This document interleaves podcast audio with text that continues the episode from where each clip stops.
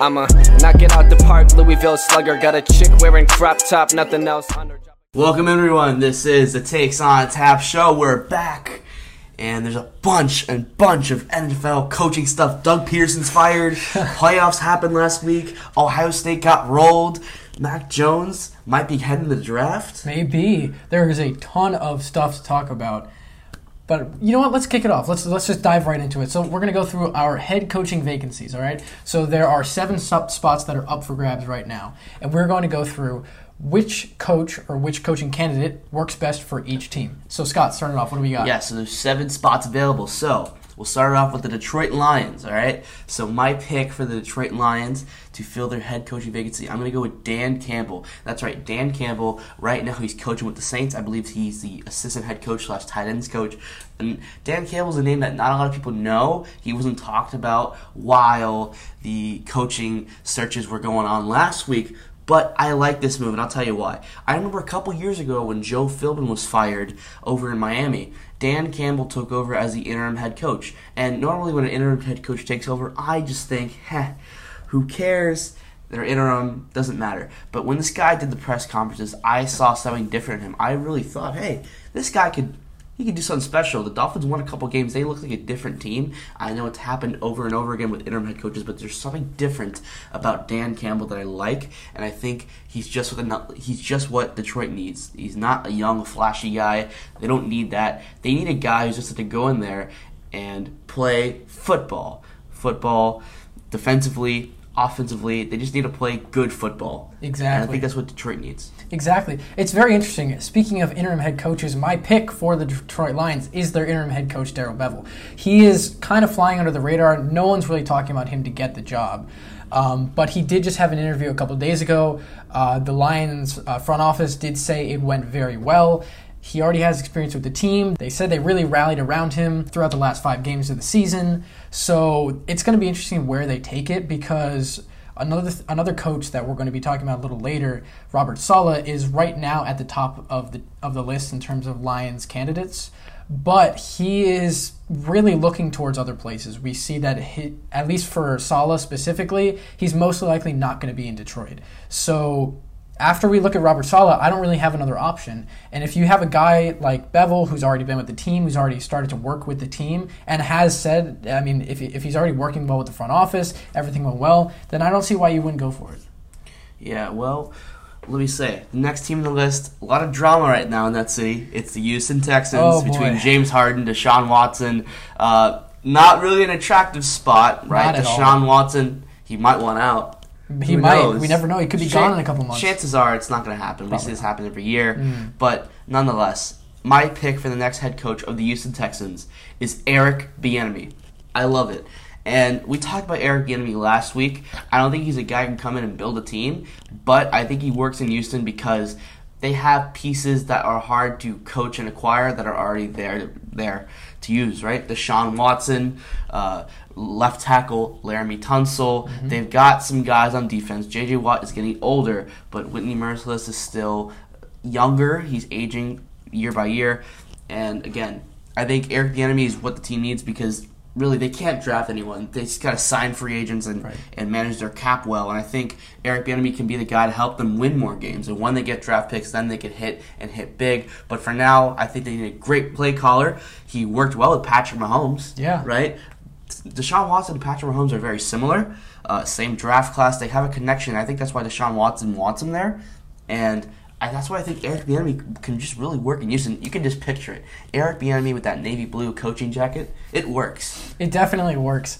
Um, now, I did not pick Eric Bieniemy, but if I had a guy in mind who would work best for Deshaun Watson, it would be Eric Bieniemy. I think when you're the Houston Texans and you've just failed your quarterback miserably, um, even though you have some of the pieces on off, you have some of the pieces on offense, you have some defensive pieces. Your team is is solid. I think Houston is a better football team than people realize. I don't see them. I mean, they could or could not compete in in the playoffs next year. We don't know, but. For someone like Deshaun Watson, he's the most important person on your team. And if you don't make him happy, he's going to leave. We don't know that yet, but right now he's not too happy with the front office. So what you have to do is you have to please your quarterback. And I think Eric Bieniemy would be the perfect choice for that. However, Who I think could be a better fit, just from a play calling standpoint, would be Brian Daboll, who's currently the Bills' offensive coordinator. I see those two as very similar fits. Um, Daboll's been working with Josh Allen, and as you can see this year, they're absolutely on fire this year. So it's it's really a toss up between those two. However, I lean Brian Daboll for Houston just because of the fact that he has play calling experience with Josh Josh Allen, and I think that could end up being a better fit. Now, I think Bieniemy's play calling, him not calling the plays in Kansas City, is my big worry. I don't know what his experience is with that. It could be just fine, and it could work out just fine, as you're saying. But I lean Daboll just because of what we've seen this year. I think he has a little bit more upside as a play caller. Yeah, well, I, I, I like the pick. But uh, I think Eric Bieniemy will work a little better. Brian Daboll's going somewhere else on my list. Okay. On the next team, I think probably the most popular destination of your head coach, Los Angeles, the Chargers. My pick is Matt Eberflus, defensive coordinator for my buddies Indianapolis Colts.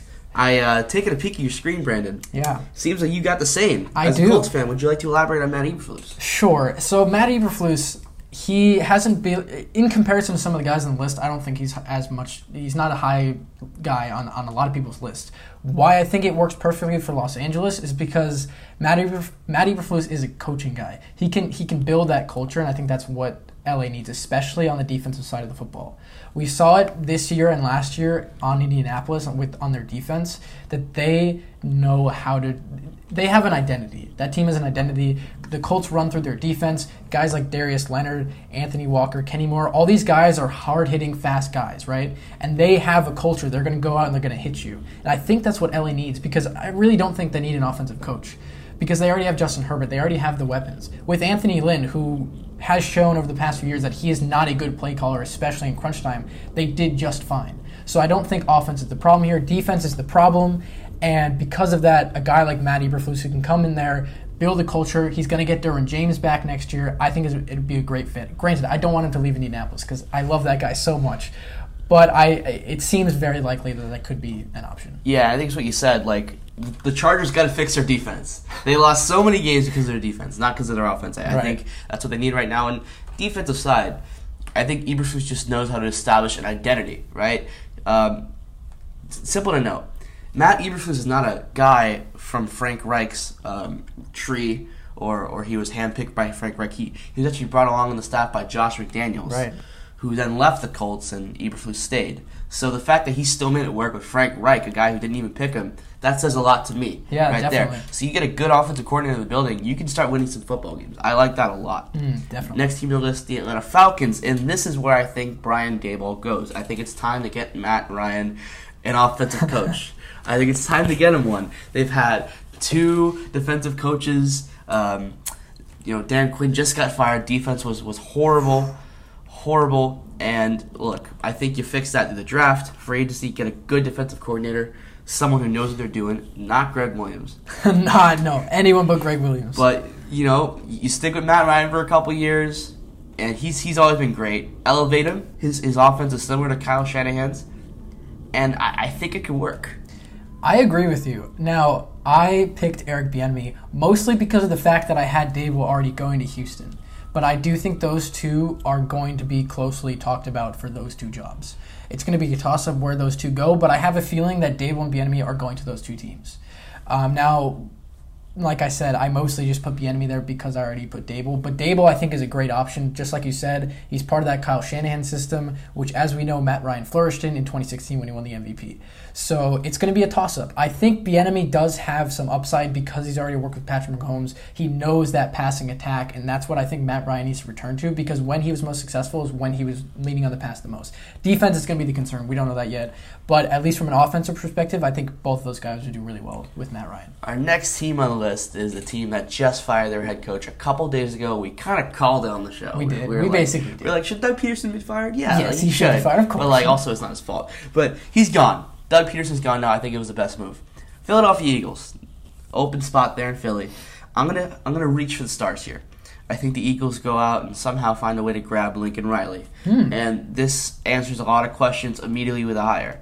Um, you would think, right, if, if you were a betting man and you were smart about it, that he would keep Jalen Hurts. He worked with him in college. Chemistry's already there. Carson Wentz goes. maybe it's best mutually for both parties. Um, Lincoln Riley is younger. He's not the youngest candidate like a Joe Brady, but he knows what he's doing. He's been eyeing the NFL for a while, and a lot of pressure in Philly, but I think he can handle it. And just the fact that he has Jalen Hurts there makes me feel better already. Uh, instead of hiring a guy like Brian Daboll or Robert Saleh, because that guy's gonna have to deal with the big question: Do I want Wentz or do I keep Hurts? I think Lincoln Riley already knows that he can work with Jalen Hurts, so Yeah. that's why I like that hire. I like that a lot. All right, so that leads me into my coaching candidate who is going to have to make that decision for their quarterback.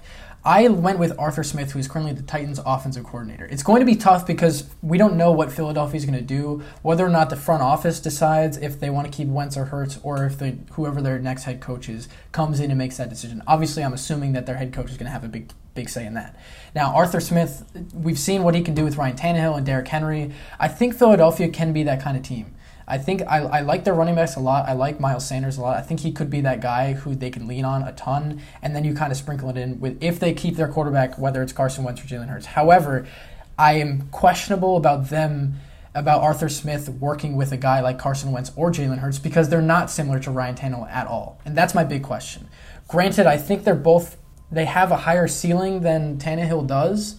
But if you don't have a for sure quarterback, especially for a team like Philadelphia who doesn't have a good defense, it's going to be rough. So I think Arthur Smith could be that guy, though. I would think Jalen Hurts would be the most similar to Ryan Tannehill because Yeah. Carson Wentz, I don't think he's going to run as much out of the pocket as Ryan Tannehill would because of the injuries. Jalen Hurts has already been comfortable with it.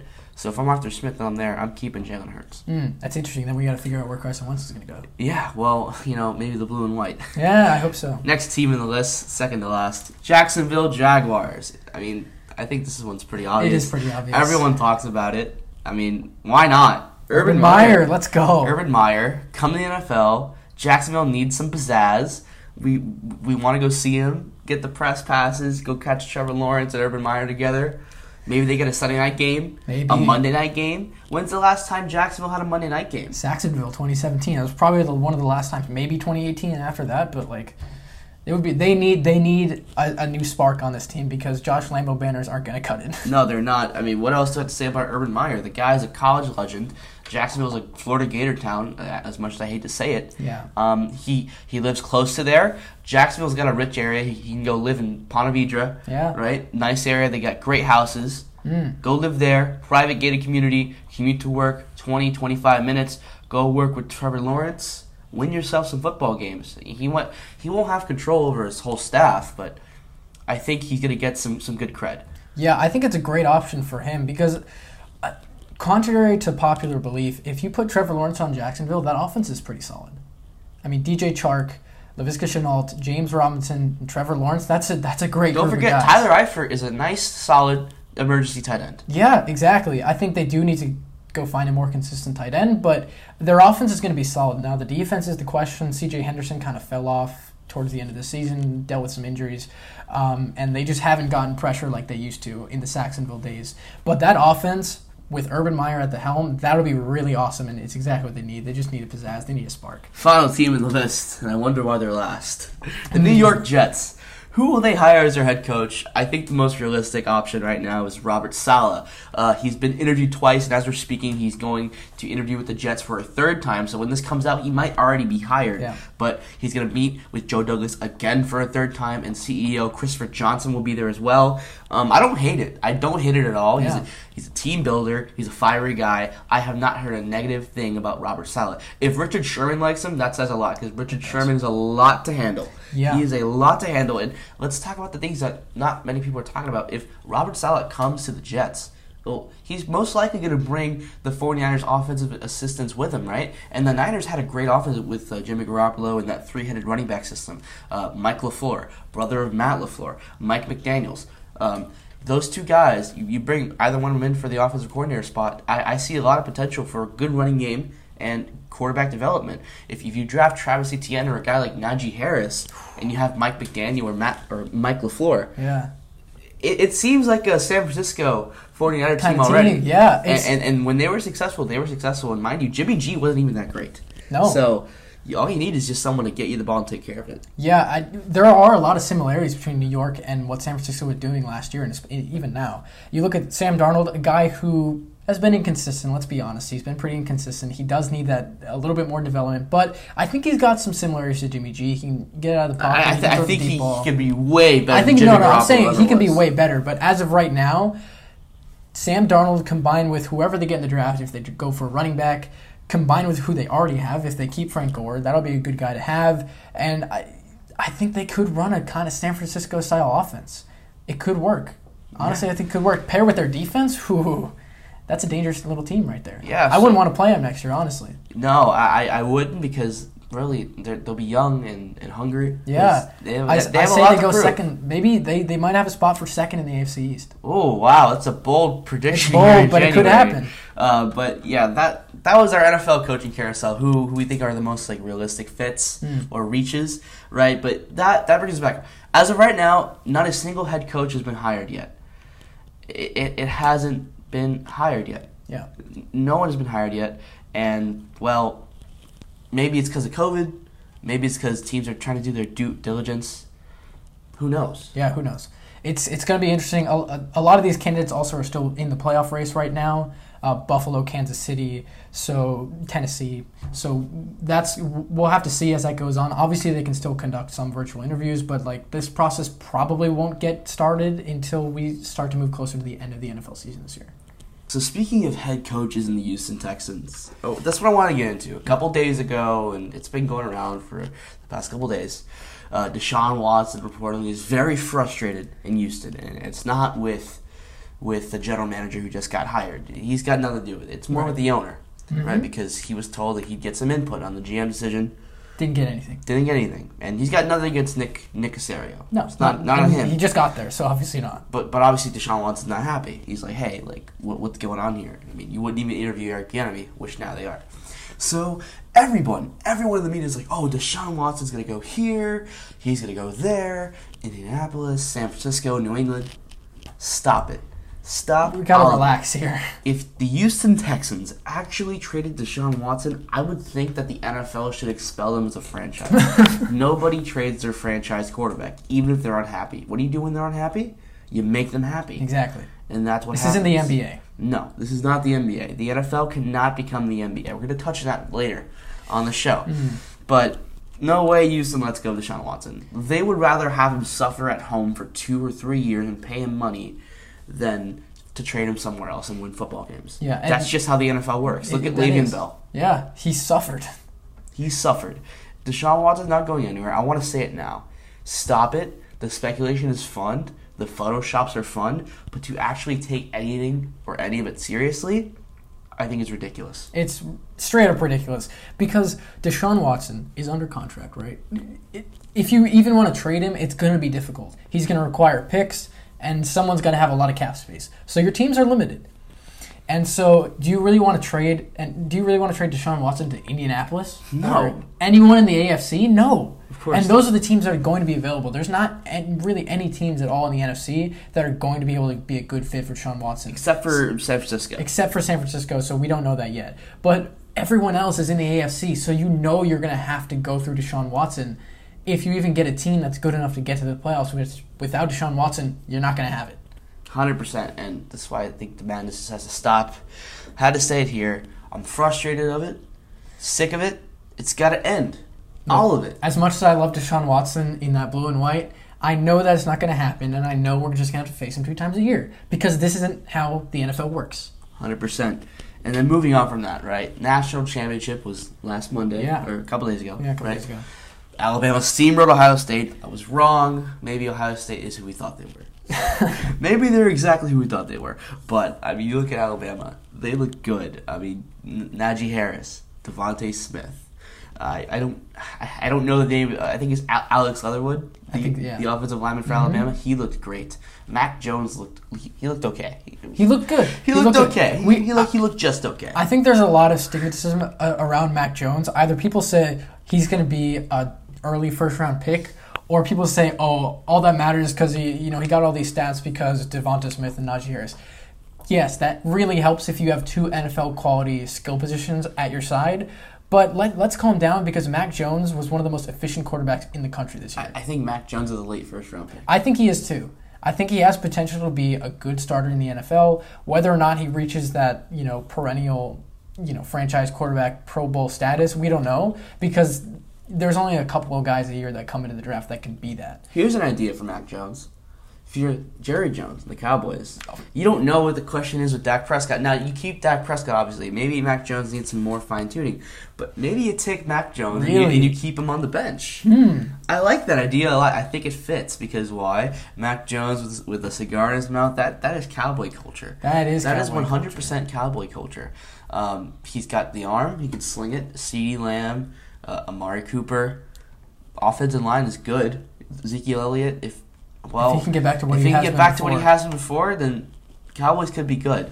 Granted, they put up their franchise worst in terms of yards allowed per game. Their defense has been so bad. They need defensive help. Yes, Jerry Jones is a flashy guy, and all he wants is flash. We just saw it this past draft with the drafting of CeeDee Lamb. Lamb. Over, granted, CeeDee Lamb was one of the best picks in the first round. Of course, and it, I think it, it, would have it was going to be a great pick. yeah, The issue was that well, the other side of the ball needs it more. Exactly, and I think that's what they finally need to address this draft. However, in a hypothetical scenario that another quarterback falls, not Mac Jones, but Zach Wilson, there are some there are some reports about inconsistencies. Uh, Zach Wilson, some people say he's going to be a top ten pick. Other people say he's going to be quarterback five or six. Wow. And that he's just too immature to be an NFL quarterback right now. So maybe those reports kind of get get going a little bit more, and maybe we see Zach Wilson start to fall. Maybe Mac Jones takes his place as QB three. We don't know. Well, let me just elaborate on the immature part of Zach Wilson here on the Takes on Tap Okay, show. here we go. we love Zach. We do love Zach Wilson. We Don't get me love wrong, Zach I love Wilson. Zach Wilson. But I think the reports that he's immature is just absurd. I, I, I see him, I, I watch him. I don't see any of it. I, I don't see what I saw in Baker Mayfield.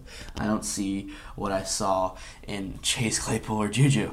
I, I don't I don't see it. I don't see what I saw in Johnny Manziel. Right. I, I don't see what I saw in Paxton Lynch. Yeah, I don't. Uh, exactly. people are saying this because, well, let's just get it out there. Zach Wilson's uncle is the owner of JetBlue. He has a lot He's, of money. he's got money. when he's you have a lot of money, you have a lot of people targeting you. right. Like it makes sense. Obviously, Brandon and I are jealous because he's rich, but I'm Of not course. Gonna, I'm not But that's gonna- okay. Not gonna fault That's that. That's okay. okay. His uncle is the CEO and owner, founder of JetBlue. Okay, good. that is a big reason for the criticisms. They don't like money. Here's the thing about Zach Wilson. I love what you did with the comparisons because it's a perfect way to, to talk about Zach Wilson. Maybe in practice, he's a little immature. We don't know that because we don't know what he's like in practice. Maybe around the locker room, around the guys, he's immature. That that's that could be it. But when it comes to game time, he steps on the fi- when he steps on the field, he looks like a pro level quarterback. 100%. He doesn't do, he doesn't go all out of his way to taunt the other team like we saw with Baker and Johnny Manziel. And dance on the field like dancing on the field like Juju and, and Chase Claypool, all these things on TikTok. We don't see those things from Zach Wilson. When he's on the field, he looks like a pro level quarterback, and that's why I like Zach Wilson. Yeah, my my I I just told you my favorite pairing with Mac Jones.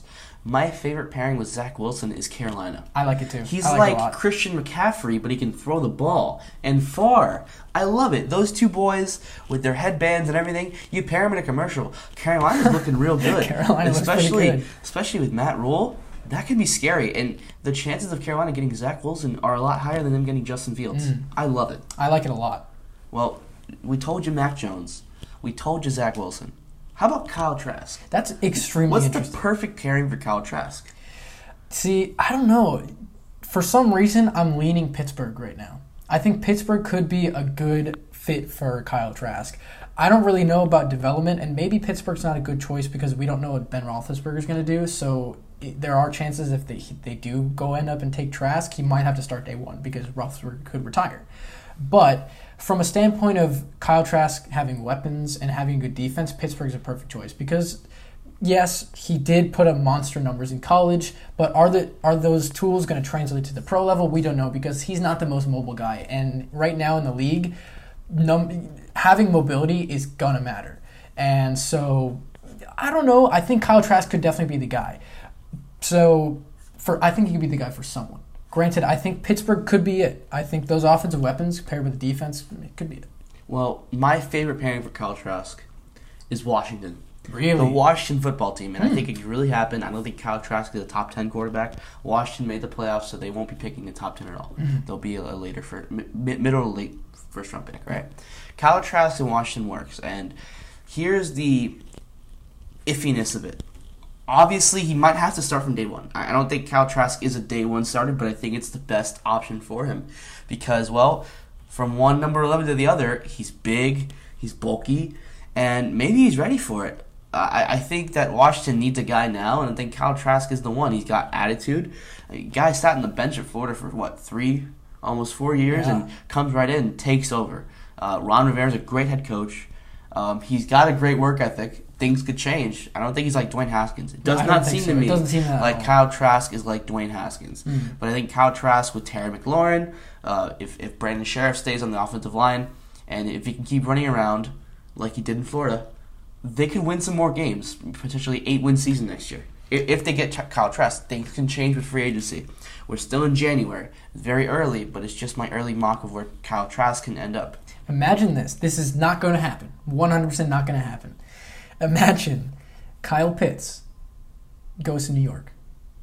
Okay. And then, like, if Kyle Trask falls into the second round or to the late first, the Jets somehow I hate it. put that together I and take it. Kyle Trask I too. hate, I hate, I hate the idea. yeah, I know you I hate would. I knew much. you would. I hate it. But one more. One more. Trey Lance. The, the, the, the, the forgotten son, because Yeah. then Zach Wilson came on, uh, Kyle Trask came on, and Mac Jones came on. Before it was Justin Fields, Trevor Lawrence, Trey Lance. Personally, I don't care for Trey Lance very much. I think he needed another year. I think he came out too early. He had the eligibility there. I could be 100,000% wrong, and I'm okay with being wrong. But right now, I just, I am not a fan of Trey Lance. I don't see what I saw in Carson Wentz. Yeah. Um, I, I think the hype was there because he had such a great year. Uh, he won, won a D2 national title. I understand he played a showcase game this year, but it's just not enough for me. Uh, in, in Trey Lance, I see a lot of Jordan Love, which is a lot of questions. And when you have a lot of questions, I'm not going to spend a first round pick on you unless I'm desperate. I, maybe Chicago's desperate enough.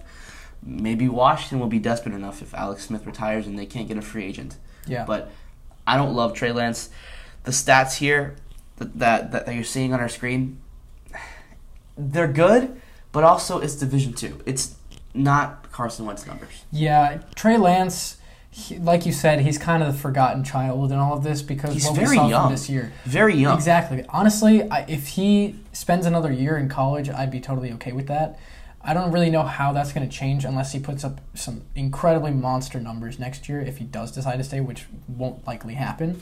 Um, but like you said, with the emergence of Mac Jones and Zach Wilson, I'm not seeing I'm not seeing him as a first round talent unless someone gets really desperate. But also, again, I could be wrong because Justin Herbert, Joe Burrow, they all balled out as rookies. And Trey Lance could do the same thing. I, I would happily say, hey, I was wrong, you proved me wrong because I, I do see a lot of skill in But- Trey Lance. But the NFL is just different from Division, division Two because Carson Wentz struggled in his rookie year. Yeah. Because, again, you get the right coach, you get the right coordinator, any quarterback can be a star. We saw Case Keenum be a star For a year. For, for a year. t- Yeah.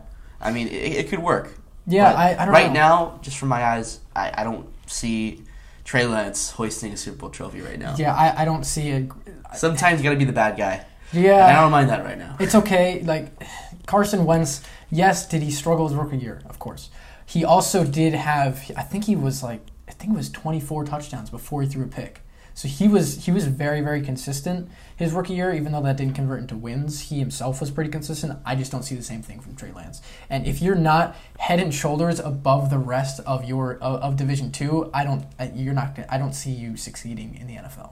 Yeah, well, look, that's what we here on the Takes on Tap show think of the rookie quarterbacks going into the 2021 draft. That's our very early January prediction. We're going to have way more coming down the line. But before we jump into James Harden and the Rockets, first let's oh, hear from our sponsor, Odyssey Collective.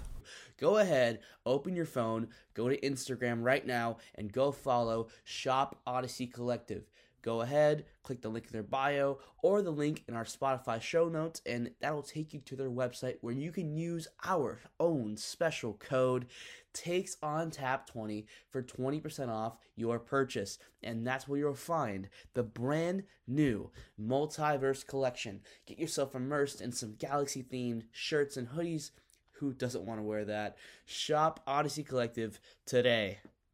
Alrighty, so thank you from Odyssey Collective. Go check out their uh, multiverse collection. The new one for the month. For Good some of the show, Johnny Egan. You know, just a fun fact: he did some playoff predictions. He, you know, he doesn't really know much about the He's league. five and one. but he's five and one. He just blind guessed it right there out of nowhere. Five and one. His Super Bowl prediction is the New Orleans Saints and Kansas City Chiefs. Safe Very pick. interesting. Yeah. But his his most interesting pick, or Johnny, yeah. he he has the Rams beating the Packers this Sunday. Very interesting. We're gonna get into our picks personally. Yeah. First, all right, all right. Breaking news just happened as we filmed. Scrap everything we said. You're not going to hear it, Yeah. but nonetheless, We know.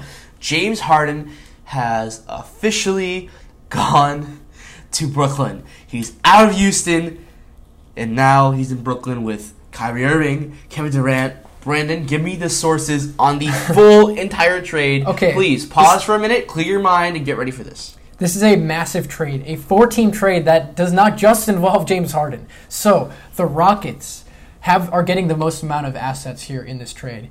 They are acquiring Victor Oladipo. Yes, Victor Oladipo is also involved in this trade. The Rockets are getting Victor Oladipo, Dante Exum, uh, Rodions K- three Brooklyn first-round picks, which is in 2022, 2024, 2026.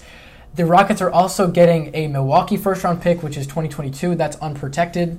And they're also swapping first round picks with Brooklyn, four of them 2021, 23, 25, 27. Moving on, the Nets. All they're acquiring is James Harden. That's Well, all they get. that's all they get. James Harden.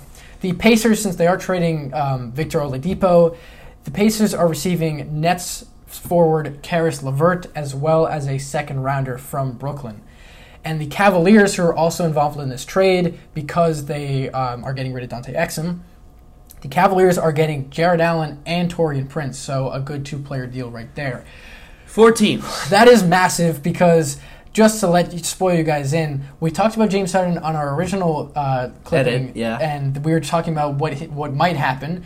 We had a breaking news thing about James Harden's trade um, to begin with, and now we're here, third attempt. So James Harden obviously has been under a lot of fire this season. He's averaging his lowest point totals since 2011-2012 when he was with Oklahoma City, and he's obviously out of shape. He's disgruntled. He's been disrespecting the team. Scott, I know you have more information there, so Yeah. let's hear it. What's been happening with James Harden? So, you know, he's been wanting out since November, since before the season started, right?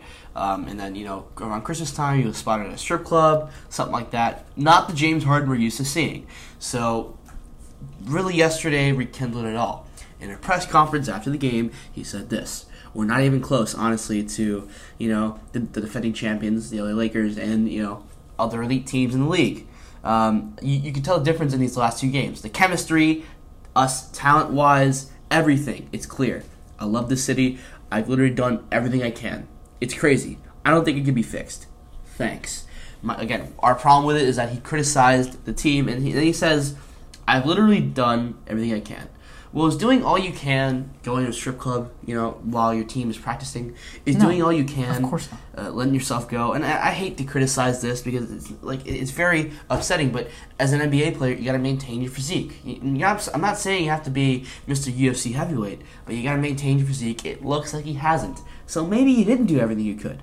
But again, that pissed off his teammates. That pissed off everyone else, and that's what really ignited James Harden to Brooklyn. We didn't think it happened, but my oh my, just happened, and everyone else was just collateral damage because of what James Harden said. Yeah, I, I honestly, once we heard about that, what he just put out last week, that quote, DeMarcus Cousins also responded saying, "Hey, all we're all we're doing is coming in and working. We don't do anything bad to this guy, and look what's happening." James Harden has looked like a totally different player. Like I said, he's averaging his lowest point total since 2011. But not only that, you can just see it when he's on the court. The major pinpoints of his game has been when he gets those entry passes into the lane, or when he's throwing up those floaters in the lane. That's that's his game. Obviously, we know about his step back and his outside shooting is lethal as well. But th- those are the points of his game that just look off. Everything looks off. His floaters look weak. His entry passes are, are average at best, and they've getting swatted around by the defense once they are trying to get inside. So it's obvious that he's not playing like he used to. Whether that's a problem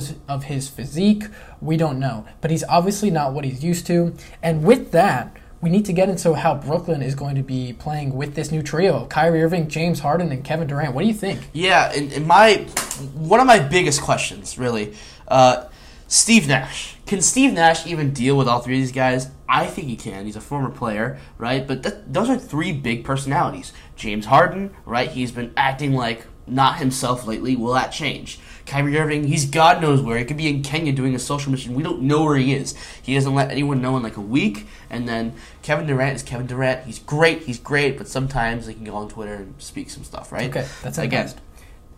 You won't see all three of these guys on the court at the same time for at least a week or a week and a half because Mm-hmm. Kyrie Irving is we don't know where he is, right? And then he's got to sit, quarantine, all the protocol stuff like that.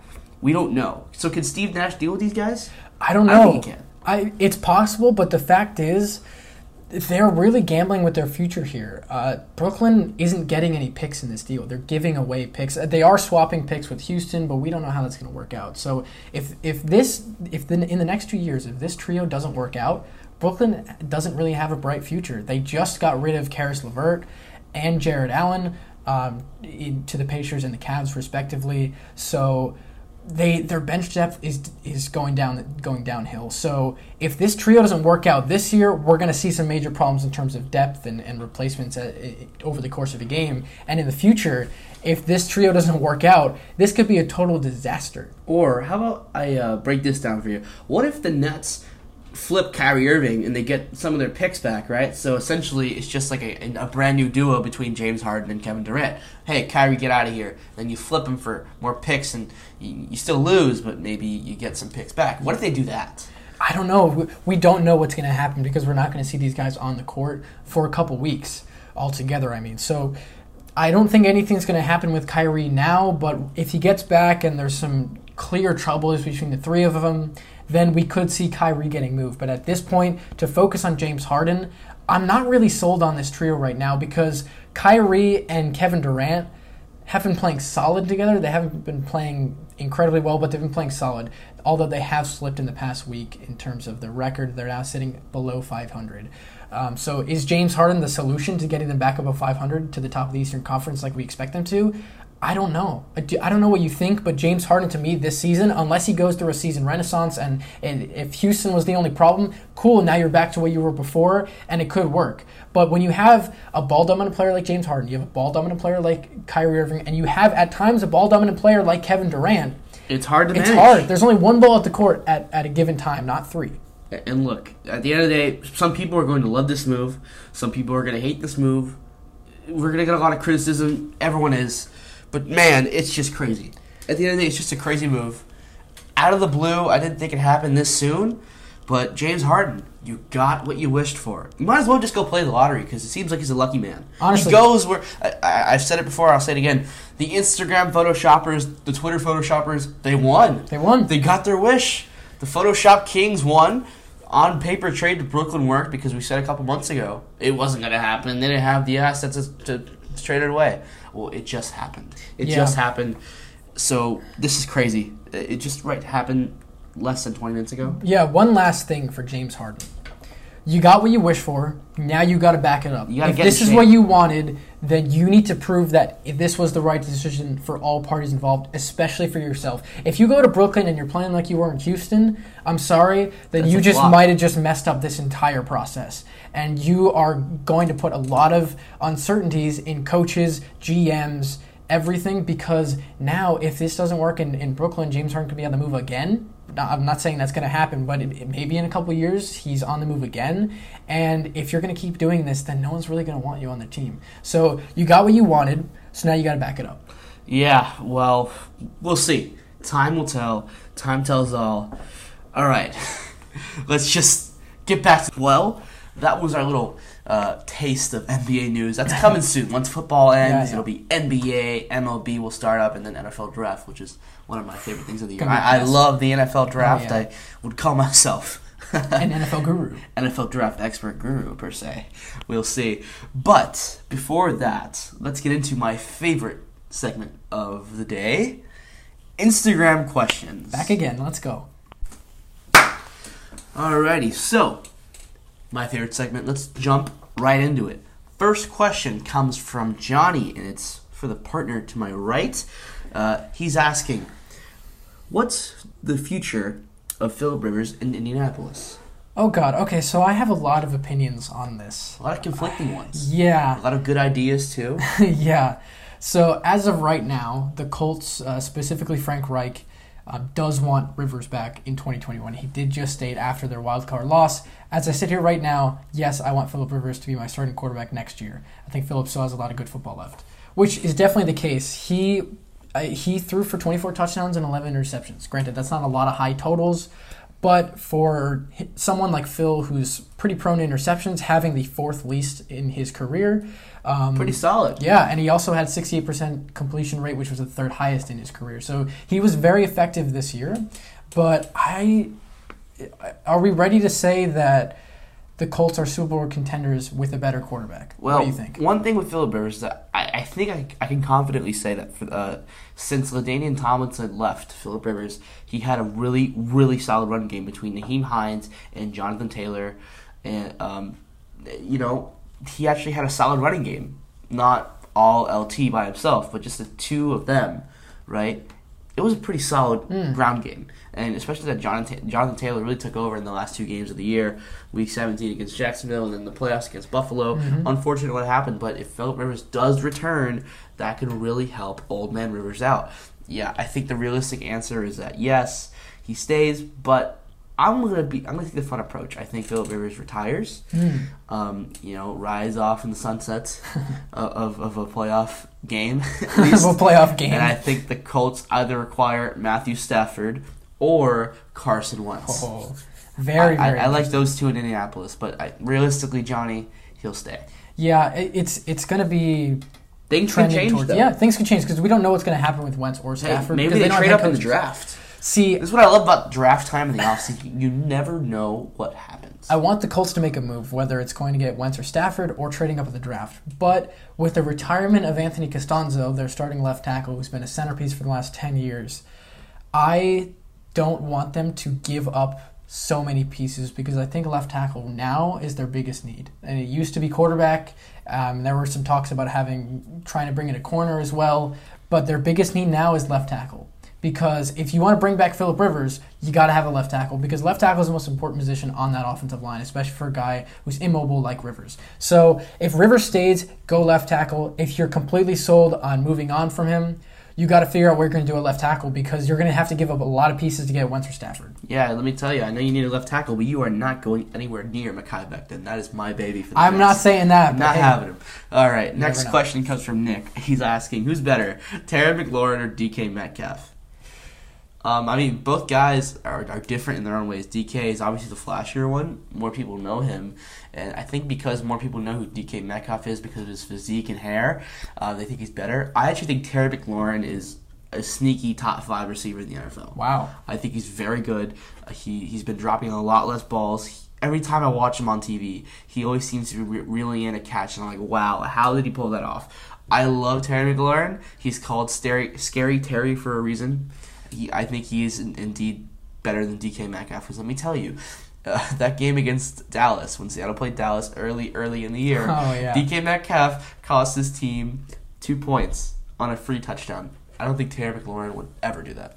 No, I, and just like you said about the drops, his McLaurin's drops are trending downwards as Metcalf's is going up. Uh, And Jalen Ramsey shut him down. Shut well. him down, and granted, Jalen Ramsey has pretty much shut everyone down this year, and I think he's been playing extremely well. But DK Metcalf, I don't know what the issue is. Yes, he's very flashy, and he made that play against Arizona He's where he ran down Budda. Baker. He's got it all. He's got the he's got the flashiness that that that people are like, wow, he could be the best receiver in the game. The nose ring. but he's just not. He's not. And- Not yet. If he could be, we never know. But consistency is a real thing, and I see McLaurin as a much more consistent receiver than DK. So I'm going to agree with you there. Yeah, I think Tyler Lockett is, is better than DK Metcalf as well. Definitely, uh, but the, both of them are really inconsistent. They are both inconsistent because one week DK Metcalf has a great game, and the next week Tyler Lockett has a great game while DK Metcalf gets shut down. Yeah, So they are their own one-two punch in a different way. in a different way. Yeah. But yeah, Terry McLaurin is going to take the cake for me. Next question comes from Eric. He's asking us, "Hey guys, will you give us a very early top five mock draft?" And the Yeah. answer is yes. Of I will course we will. indeed give you a top Let's five mock draft. I love the draft. I love it so You much. draft, this is my favorite time of the year. I, I think sometimes I like the NFL offseason more than I do the regular season, just because there's just so much hope. It's very hard for your team to let you down in an offseason. It happens all the time, but most of the time it's very hard because there's a lot of optimism. I mean, you sign a guy on a practice squad and you say, "Oh, you know what? With the right coach, with the right this, he can really break out." It doesn't really happen, doesn't but really you like to be hopeful. Yeah. And that's why I like the off season. So, let me just shut up. Top five. Here we go. Let's do a top five mock draft. Way too early in January. Number one pick, Jacksonville Jaguars on the board. Brandon, who will the Jacksonville Jaguars select with the first overall pick? There's only one guy who they can take, and that's Trevor Lawrence. There's no question that he's one of the best prospects that we've seen in the last eight to ten years, especially at the quarterback position. So there's, it's a no-brainer. Pair him with Urban Meyer. That'll be fun. Yeah, I, I 100% agree. Trevor Lawrence is going to Jacksonville unless something happens come April, like you know Sam Darnold, Baker Mayfield, where the Browns suddenly just change their mind, or the Jaguars suddenly change their mind and want to take someone else. I think for right now, the sure bet is Trevor Lawrence to Jacksonville, and you know who knows? Maybe by the time this is out, Urban Meyer has been hired in Jacksonville. Yeah. Number two, the New York Jets are on the board. Now, in my scenario, I have the 49ers training up Hmm. to number two. Jets drop back all the way down to 12, and they acquire more and more picks. I'm not going to get into that.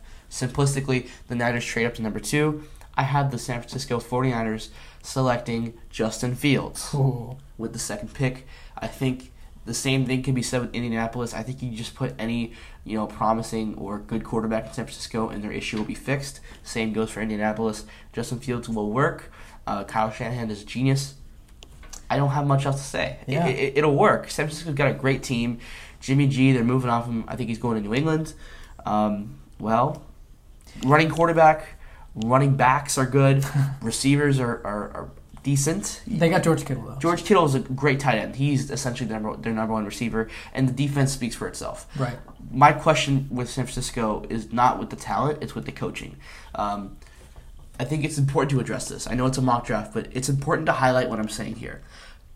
Mike Mike LaFleur and Mike McDaniel's, okay, hmm. both of Kyle Shanahan's offensive assistants. The past two times they have tried to be interviewed by other teams, Kyle Shanahan has blocked the interviews. It's very rare when you see a coach block an interview. All right. If Robert Saleh gets hired as a coach of New York Jets or somewhere else, he is most likely bringing one of those two guys with him, if not both. With the loss of those two, I wonder if Kyle Shanahan can recuperate what he's lost on defense with Robert Saleh, mm-hmm. and if he loses Mike LaFleur or Mike McDaniels. It's important to note that because I feel that if you block the interview so many times, can you really live without him? Yeah, or are you just being petty? Because Honestly. a good head coach would let that guy go, find someone else, and still make it work. That's my worry. Important to highlight what I just said there. Yeah, and I think San Francisco, like you said, could work with pretty much any, any young quarterback. And I'm going to get to that a little bit later in my mock draft. But at number two, the New York Jets are going to keep their number two spot, and I say they take Penei Sewell. Do they need is offensive tackle their biggest need? Probably not. I think there's you could probably say that wide receiver might be a bigger need as of right now. I don't think they have a consistent number one guy. Braxton Berrios to me seems like I a wide receiver Braxton three. I know you love him, but Come he's on. he's Uh, really a wide receiver three. I love Braxton Berrios. Jameson Crowder played amazing, but he's, He's really a wide receiver He's too. getting He's getting there. So, as much as I think that I want them to take a wide receiver, I'm going to say no. They go off to tackle for sure. Get Sam Darnold some protection. They take Sewell. Okay, I, I, like it. I like the pick. Not, there's nothing wrong with building a, a great offensive line. Third pick, Miami Dolphins. They have this pick from Houston, right? They they finessed Finesse. they Houston finessed Bill. O'Brien. I mean, this is probably the last time we'll see the Dolphins picking third for a very long time. Probably. But I have the Miami Dolphins at number three in my draft, selecting Penei Sewell. Hmm. Right? You just heard it from Brendan. Um, he did sit out the entire college football year. Right? He played for Oregon, but in his time at Oregon, I think he didn't allow a single sack. I don't think or if he did, no. Mm-hmm. it was one sack. He can rotate from guard to tackle. Um, Miami, th- the question is offensive line. Right? They're gonna fix it. They're gonna address it, and well, it's gonna make them better. Again, my one concern is that he didn't play the whole year in college. He sat out the year, so it's been a long time since he's played football. He might be more injury prone, but I'm gonna trust the experts. And yeah, Penei he's going down to Miami. There we go. Your pick for the I'm- I was Dolphins. waiting for this. Okay. All right, so Miami at number three. I'm going to have them keep their spot, no trade here. Um, the big question is O tackle or wide receiver. Those are the two big needs for the Dolphins. And for me, I say they go wide receiver. Pair Tua with DeVonta Smith, the Heisman Trophy winner, the national championship offensive player of the game what we've seen all year is that Tua's had a problem with his receivers, especially getting the ball down the field. And with that, Tua's had some limitations on offense. He's really had to just think his dunk way down the, his way down the field when we know that he can stretch it vertically down the field. And DeVonta Smith is exactly a guy that they need. He can still play that dink and dunk guy. He can get out in the flats, get it uh, through with the slants, but he can also stretch the field vertically. So I think that would be a perfect fit for Miami. Yeah, I, I, like the pick too. Wide receiver, offensive tackle, whatever it is, I think it'll work. Number three pick, you're gonna get a good player right. unless you really, really, really botch it. So, at four, Atlanta Falcons, I have them taking Micah Parsons, linebacker from Penn State. The guy's a beast. Check out his highlight tape. He's all over the field, big, strong, old school football mentality. Boom, he will knock your head off. Falcons need defensive help, and a lot of it, and this is where they start. They have Matt Ryan. Todd Gurley played really well last year. Julio Jones and Calvin Ridley are great. Brian Daboll is our head coach, like yeah. I said. I think it'll work. Could be good. I'm going to agree with you here. They got to take Micah Parsons. He's easily the best defensive player in this draft, and that's exactly what they need. They need defensive help in the front seven and in the secondary, but Micah Parsons, clear choice, best defensive prospect coming into this draft. They take him at number four. All right, at number five, the Cincinnati Bengals. All right, the team that selected Joe Burrow with the first pick last year.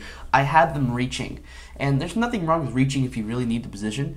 But there are other players on the board that are better. I just think Cincinnati's going to reach here, and I think they're going to reach for Wyatt Davis, the offensive guard from Ohio State. Great size he could really help the run game for Joe Mixon, and Joe Mixon's been playing great without great offensive line help, and just more protection for Joe Burrow. We saw it towards ACL. Obviously, you need to address the help up front for Joe Burrow, right. and that's the need right now. Not the flashiest pick, but the safest for Cincinnati. Yeah, so for me at number five, I like what you did. The Bengals, I believe, are going to take an offensive lineman, but I don't think they're going to take a number five. I think they trade back to number 12 with San Francisco. And so San Francisco, with that number five tick, takes Justin Fields. I I don't see a reason why San Francisco needs to trade up into the top three when I think they can get Fields at number five. Granted, I, I we don't know about Atlanta. They could try to go get their successor to Matt Ryan now, but I don't think that's a thing because I, I think Ryan has a couple good years left, so I don't I don't think they need to worry about it now. So I think San Francisco trades up to number five with Cincinnati. They take Justin Fields. The Bengals trade back down to number twelve, and at number twelve they take Northwestern offensive lineman Rashawn Slater. Alrighty, well. I love a mock draft. I can keep going on and on, but we top five for now. More is coming soon. Stay patient. April is coming. April is coming. April is coming. Final question is coming from Emily. She is asking us, when does the next drop for Odyssey Collective release? Oh, well, oh wow. Well, let me tell you.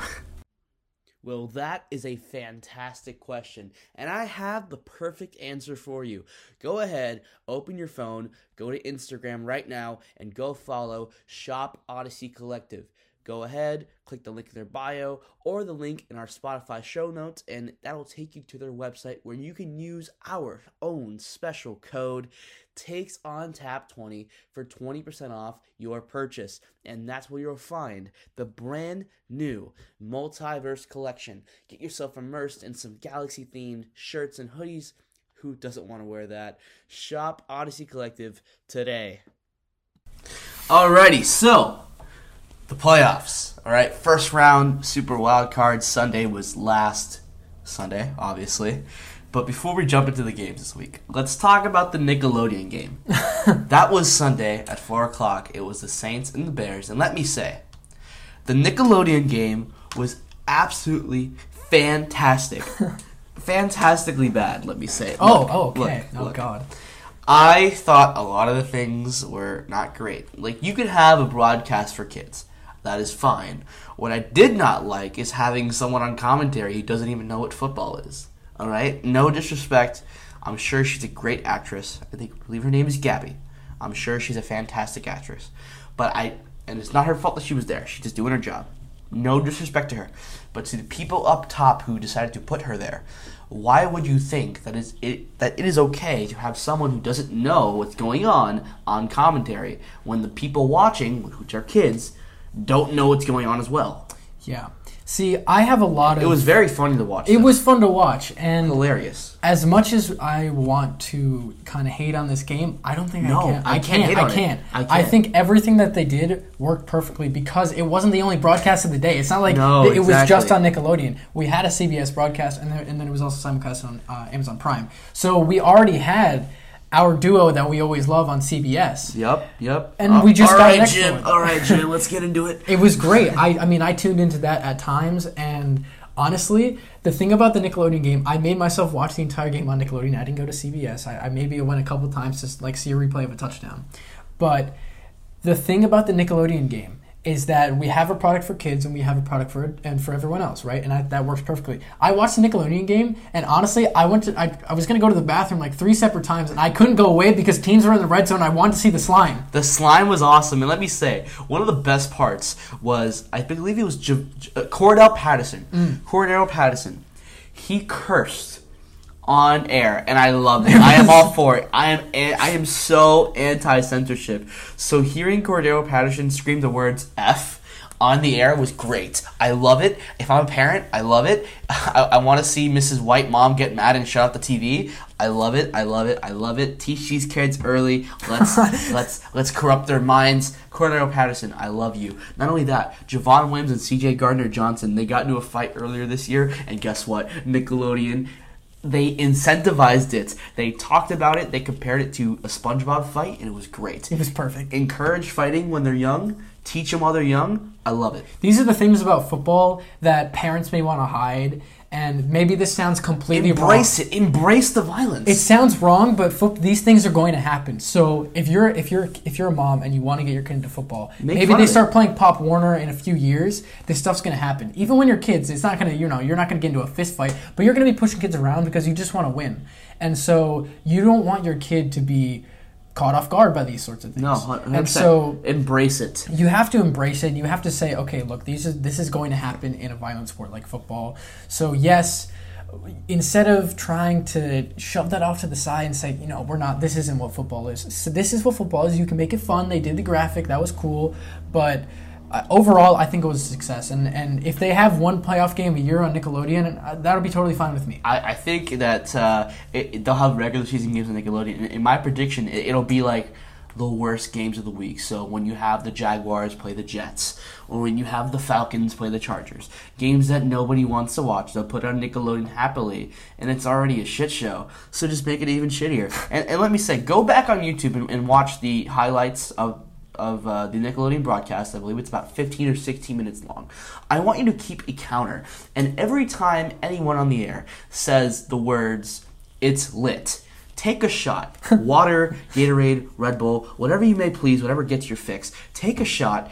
And I guarantee you, if you're taking a shot of what I think you're taking a shot of, you might go to bed very early because they say it's lit A lot. A lot, Yeah. a lot, and just to, to hear Nate Burleson try to fit in with the younger crowd and say it's lit, or Noah Eagle, and I, I like Noah Eagle. He does what I Brandon and I want to do. yeah. Brandon and I absolutely want to be commentators. If I were there, I would embrace everything. would- I I would, would be I would say it's lit every single play, but it's just funny to me. And It's congrats to Noah Eagle. I would be doing the same thing. He honestly, I, I forgot that Noah Eagle was there, and when I heard, I, I was just yeah, like I was in the kitchen and it was on it was on in our living room, and he came on. He started talking like, wait, Ian Eagle's not doing this game, is he? They sound exactly the same. Those Yeah, two. no, I, I love it. Um, hey, Nickelodeon, I, I will gladly broadcast your game. Yeah, let's go. I will gladly That broadcast it. Let's go. I, I Let's take back it. everything I said. Nickelodeon, hire Brandon and I to do the broadcast. Get rid of Lex Lumpkin. Get rid of Gabby. Get me and Brandon on there. That would be awesome. 100%. But the real playoffs, all right? Uh, so, first game. The Rams going to Green Bay and they play the Packers. Now, Johnny's not here, but his pick was LA. Yeah, Our I'm pick gonna is very different. I'm going to have to disagree. I think Green Bay deserve that bye week. It'll help them. I'm going to choose the Packers to roll the Rams. The Rams game was not pretty last week. Jared Goff might still be injured, but hey, who knows? Things could change, and I'd love to see an entertaining game. I just don't think it's going to happen. I'm taking the Packers plus 10. Yeah. So the Packers over the last four or five weeks outside of Buffalo, who I now would put below Green Bay because of what I just saw this past weekend, Green Bay's been playing like the best team in football. So for a team like LA who struggled against Seattle, who has not been playing well over the last four or five weeks, their offense has been god awful. If you're going to struggle against Seattle, I don't see them going to Green Bay and knocking off the Packers. So I like your pick there. I think they win by at least a touchdown. Yeah. All right. So the next NFC game, the Buccaneers in New Orleans playing the Saints. Now, before I give my prediction, let me just say Tampa Bay has been playing great. I believe they won like their past five or six games. Yep, I think it's 5 They're now. really rolling now, but Washington gave them a run for their money. They did. Taylor Heinicke really gave them a run for their money, but that's why they have Leonard Fournette. Ronald Jones was hurt. He comes in, gets the job done. Boom, boom, boom. They score. They looked really good on offense. Their defense held up. I like their offense. It went good. They were rolling. Uh, defense just got the trick done.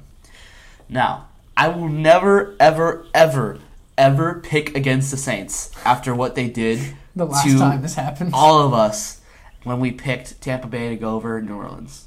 I don't want to bring it up. It makes me look like a fool. Please don't go look for it. It happened. let's not.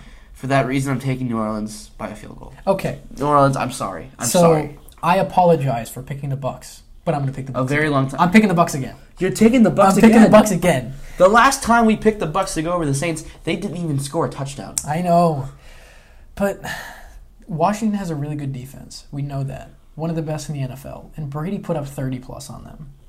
Yes, the defense had some some problems stopping Taylor Heinicke, but that was honestly a combination, uh, mostly Taylor Heinicke lack of film. If the Bucs can't stop Taylor Heinicke's speed, how can they stop the speed of Alvin Kamara and Taysom Hill? Yeah, but we just saw what New Orleans did against Chicago, and they didn't look. Chicago's got better. Uh, Chicago has a way better defense. Than Tampa I Bay. understand that. And Chicago beat Tampa Bay. That's true, but that was also a long time ago. It was a very long time ago. I, I, I just I will never go against New Orleans again. I, But I understand? Here's the, I would never go against New Orleans in the regular season, but t- Tom Brady in the playoffs is a different animal. I- I There's a the- reason why he's won six Super Bowls in 20 years. the only way Tampa Bay wins this game is on a very controversial call. Wow. That's the only way. Because, I mark mean- that down. Post it on Instagram. Post it on TikTok. The only way Tampa Bay wins this game is if they win on a controversial call. Al Riveron, I'm talking to you. Mark it down. I'm on to you guys. That's We've- the only way you win. We've seen it over the last three, four years in New Orleans. They've always gotten screwed in the playoffs. So it just makes the most sense that this game is decided by yet another controversial call. I gotta. T- I'm sorry. I have to take Tom Brady and the Buccaneers. I've seen Tom Brady wreck my life and my heart countless times in the playoffs. And to be honest, if those Colts in the early 2000s went up against this Saints team, it wouldn't even be a contest. And it, you know, the only reason why those Colts teams didn't win multiple Super Bowls was because of Tom Brady. So I, I know full well that in the playoffs, Brady is better than any other quarterback. And I would take Tom Brady over New Orleans this weekend. All right. Well, flashing forward to the AFC, the Ravens going to Buffalo. They play the Bills. Brandon, what's your take on this game? Okay, so the Bills had a scare last week against Big scare. Indianapolis. and I, I I saw it coming. Yeah, you picked Indianapolis, and if they didn't leave 10 points on the board, you would have been right. Granted, it didn't end up that way, and they, the Bills got a little lucky and, and, and did come out with a 27 24 victory. Um, I have a hard time going against Buffalo, even with that scare, but this is probably the toughest game to call out of all four of these games because Baltimore's playing so well right now. They shut down Derrick Henry incredibly well. He didn't score a touchdown. Lamar Jackson was out of his mind. And so it's I have a hard time making this game, but uh, what I've seen throughout the entire season, Josh Allen, the Bills have looked like a better football team. I'm just going to take them by a point. A point. A point. A singular point. Okay, all right. Well, I wouldn't bet that with my money, but uh, Ravens Bills. I I think the Ravens right now they're rolling good. They had their they had their their struggles in, in earlier in the year, and I think the Bills are going to be shell shocked. I think they're still shocked at what happened last week with the Colts. They were they they almost got booted at home, and I think Lamar Jackson is going to rush for his life. I think uh, Don Martindale's defense will toughen up against Josh Allen. Let me tell you, the problem with Josh Allen is still there. he keeps fumbling. If it wasn't for that pickup, the Colts would have had the ball and probably would have won the game. I know you're making a face, but you know it's true. Josh Allen almost lost them that game by fumbling again. Don Martindale's going to tighten up. Calais Campbell's going to take him, punch the ball out, and the Ravens are going to go all over him and win this game and go to the AFC Championship game. That's my take. I think the Ravens win this one by 10 points. Wow, that's a big that's a big claim, and it's going to be tough. So if the Ravens do move on to the AFC Championship, they might be going against a familiar foe, either Kansas City or Cleveland, two teams that they've faced a good amount over the last couple of years. Yeah, and that's our next game. The Browns, who got the surprise win last week, absolute blowout. Not many people saw it coming. Kevin Stefanski should be back. He should be, yeah. Um, uh, all their coaches should be back. A couple players just got, uh, you know, activated up the COVID list, like Denzel Ward, Ward, yeah. and and Ernest Johnson. They're they, they, will be back. But however, I don't see the Browns beating Kansas City. I just don't. Uh, Kansas City has just showed me too much to to doubt them. They've played good teams like Tampa. They've played good teams like the Saints, and against all those teams, they had the lead in the fourth quarter. Yeah. And I think it stays. Cleveland, congratulations! You won a playoff game. You have nothing to be ashamed about. Right. You have nothing to be ashamed about. Go home. Come back next year. But right now, it's the time of Kansas City, and I think they win this one by ten points plus. Okay. I think it's going to be a much closer game than people realize. The Browns kind of remind me of Baltimore a little bit. They got this fire, they got this underdog mentality. Uh, people doubted Baltimore going into the playoffs, people doubted Cleveland going into the playoffs, and now both teams are standing in the next round. So I think Cleveland's got this, they got the dog pen, pound mentality. And that's a big thing. Baker, he's got that fire. When he's on his game, he's hard to beat. This team No, is hard to beat when they're on. Their 100%. defense got after Ben Roethlisberger. They forced four interceptions and two more turnovers after that. What worries me is the secondary because even though they scored so many points, the Steelers' offense wouldn't stop knocking at the door. The secondary is not good at all. 37 points allowed, that's a lot. And if you can do that against Pittsburgh, imagine what Kansas City would do to you. Now, here's the one thing that I would have to say about that. Pittsburgh, they've got a, a very much so a, a, a West Coast offense. They don't throw the ball vertically. Uh, outside the numbers, down the field, 20 plus yards. That just didn't happen. Pittsburgh is a team that will throw it in the flats, throw five yard outs to Juju, Chase Claypool, Diontae Johnson, all these guys. If they don't drop it. If they they just get yards that way and that's how they got down the field and that i wouldn't honestly say that's it's it's less so of a secondary problem for cleveland and more so of guys at, on, at the linebacker corps who just can't stop those guys getting to the second level and that's why i think pittsburgh got so many yards and ended up getting 37 points so for kansas city a team who does throw 20 plus yards a good amount that that X factor of their receivers versus Cleveland secondary is going to be the game decider. But Cleveland, as much as I want you guys to pull the upset, I don't see it happening. I think Kansas City takes it by six. Six points. Well, that would leave that uh, that next week's conference championships would be the Packers and Saints, and the Ravens and Chiefs. Yes. Two very familiar foes. We'll have to wait and see. Waiting and seeing is what we'll do. We're really in the stretch of things. All right. Can't wait. Coaches are still to be hired. Games are still to be decided. And guess what? James Harden might stay. He might go. There is so much going on. But we want to thank you for listening. We want to thank Desolate for the intro, Louisville Slugger. He's got a new song coming out in a couple weeks. Go check him out on Spotify. Follow him on Instagram at official desolate. We love this. We love everything we do. This was a Takes on Tap show, and it's presented by our favorite guys, Belly Up Sports. Check them out, and don't forget to follow us on Instagram at official Takes on Tap. Yep. Instagram stories. Ask us questions. We're on TikTok now, by the way. We're on TikTok as well. We At are the Takes on Tap show the on Takes TikTok. Mm-hmm. on Tap show on TikTok. We got a brand new video.